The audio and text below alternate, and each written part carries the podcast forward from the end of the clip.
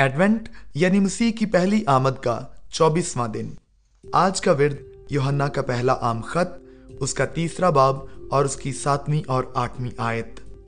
اے بچوں، کسی کے فریب میں نہ آنا، جو راست بازی کے کام کرتا ہے، وہی اس کی طرح راست باز ہے۔ جو شخص گناہ کرتا ہے، وہ ابلیس سے ہے، کیونکہ ابلیس شروع ہی سے گناہ کرتا رہا ہے۔ خدا کا بیٹا اسی لیے ظاہر ہوا تھا کہ ابلیس کے کاموں کو مٹائے۔ آمین۔ آئیے اس ورد کی روشنی میں خدا کے کلام پر غور کریں۔ آج کا عنوان ہے کرسمس کے دو مقاصد۔ یوہنا اپنے پہلے خط میں لکھتا ہے کہ خدا کا بیٹا اسی لیے ظاہر ہوا تھا کہ ابلیس کے کاموں کو مٹائے، جس کا ذکر ہمیں یوہنا کے پہلے خط اس کے تیسرے باب کی آٹھویں آیت میں ملتا ہے۔ یہ الفاظ لکھتے ہوئے اس کے ذہن میں ابلیس کے کون سے کام تھے؟ گزشتہ آیات میں اس نے اس سوال کا واضح جواب دیا ہے۔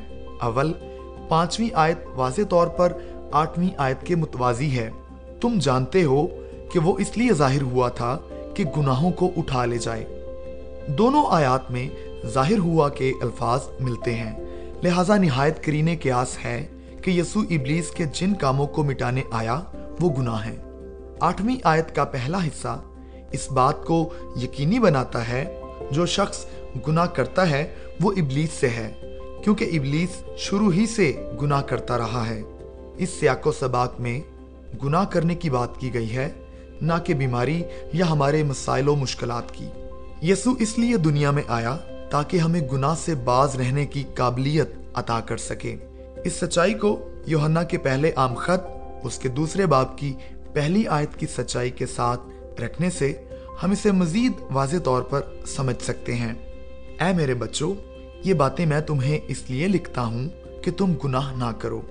یہ کرسمس کا یعنی مسیح کے تجسم کا ایک بہت بڑا مقصد ہے، جس کا ذکر ہمیں یوہنا کے پہلے عام خط اس کے تیسرے باب کی آٹھویں آیت میں ملتا ہے۔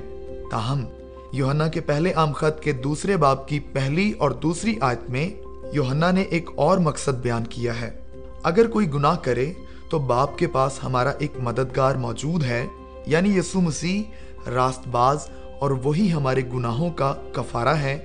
اور نہ صرف ہمارے ہی گناہوں کا، بلکہ تمام دنیا کے گناہوں کا بھی۔ اب غور کریں کہ اس کا مطلب کیا ہے۔ اس کا مطلب یہ ہے کہ یسو دو وجوہات کی بنا پر اس دنیا میں آیا۔ وہ اس لیے آیا تاکہ ہم مزید گناہ نہ کریں یعنی وہ ابلیس کے کاموں کو مٹانے آیا۔ جیسا کہ یوہنا کے پہلے عام خط کے تیسرے باب کی آٹھویں آیت میں لکھا ہے، اور وہ اس لیے بھی آیا کہ اگر ہم گناہ کریں تو باپ کے ساتھ ہماری صلح کرا سکے، اور وہ ہمارے گناہوں کا کفارہ ادا کرنے کے لیے آیا، جس سے ہمارے گناہوں کے لیے خدا کا کہر ٹھنڈا ہو جاتا ہے۔ تاہم یسوع کے آنے کا دوسرا مقصد پہلے مقصد کو ختم نہیں کرتا، معافی کا مقصد گناہ کرنے کی اجازت دینا نہیں۔ مسیح نے ہمارے گناہوں کے لیے اس لیے اپنی جان نہیں قربان کی کہ ہم گناہ کے خلاف جنگ کرنا چھوڑ دیں۔ کرسمس کے ان دو مقاصد کا محصل یہ ہے کہ ہمارے گناہوں کے لیے ایک ہی مرتبہ ادا کی جانے والی قیمت سے ہمیں آزادی اور قوت ملتی ہے، جو ہمیں قابلیت بخشتی ہے کہ ہم ضابطہ پرست کے طور پر گناہ سے لڑ کر اپنی نجات کمانے کی کوشش نہ کریں اور نہ ہی اسے کھو دینے کے خوف میں رہیں۔ بلکہ ایک فاتح کی طرح اعتماد اور خوشی سے گناہ سے نبرد آزما ہوں۔ خواہ اس کے لیے ہمیں اپنی جانوں کی قیمت ادا کرنی پڑے۔ آمین۔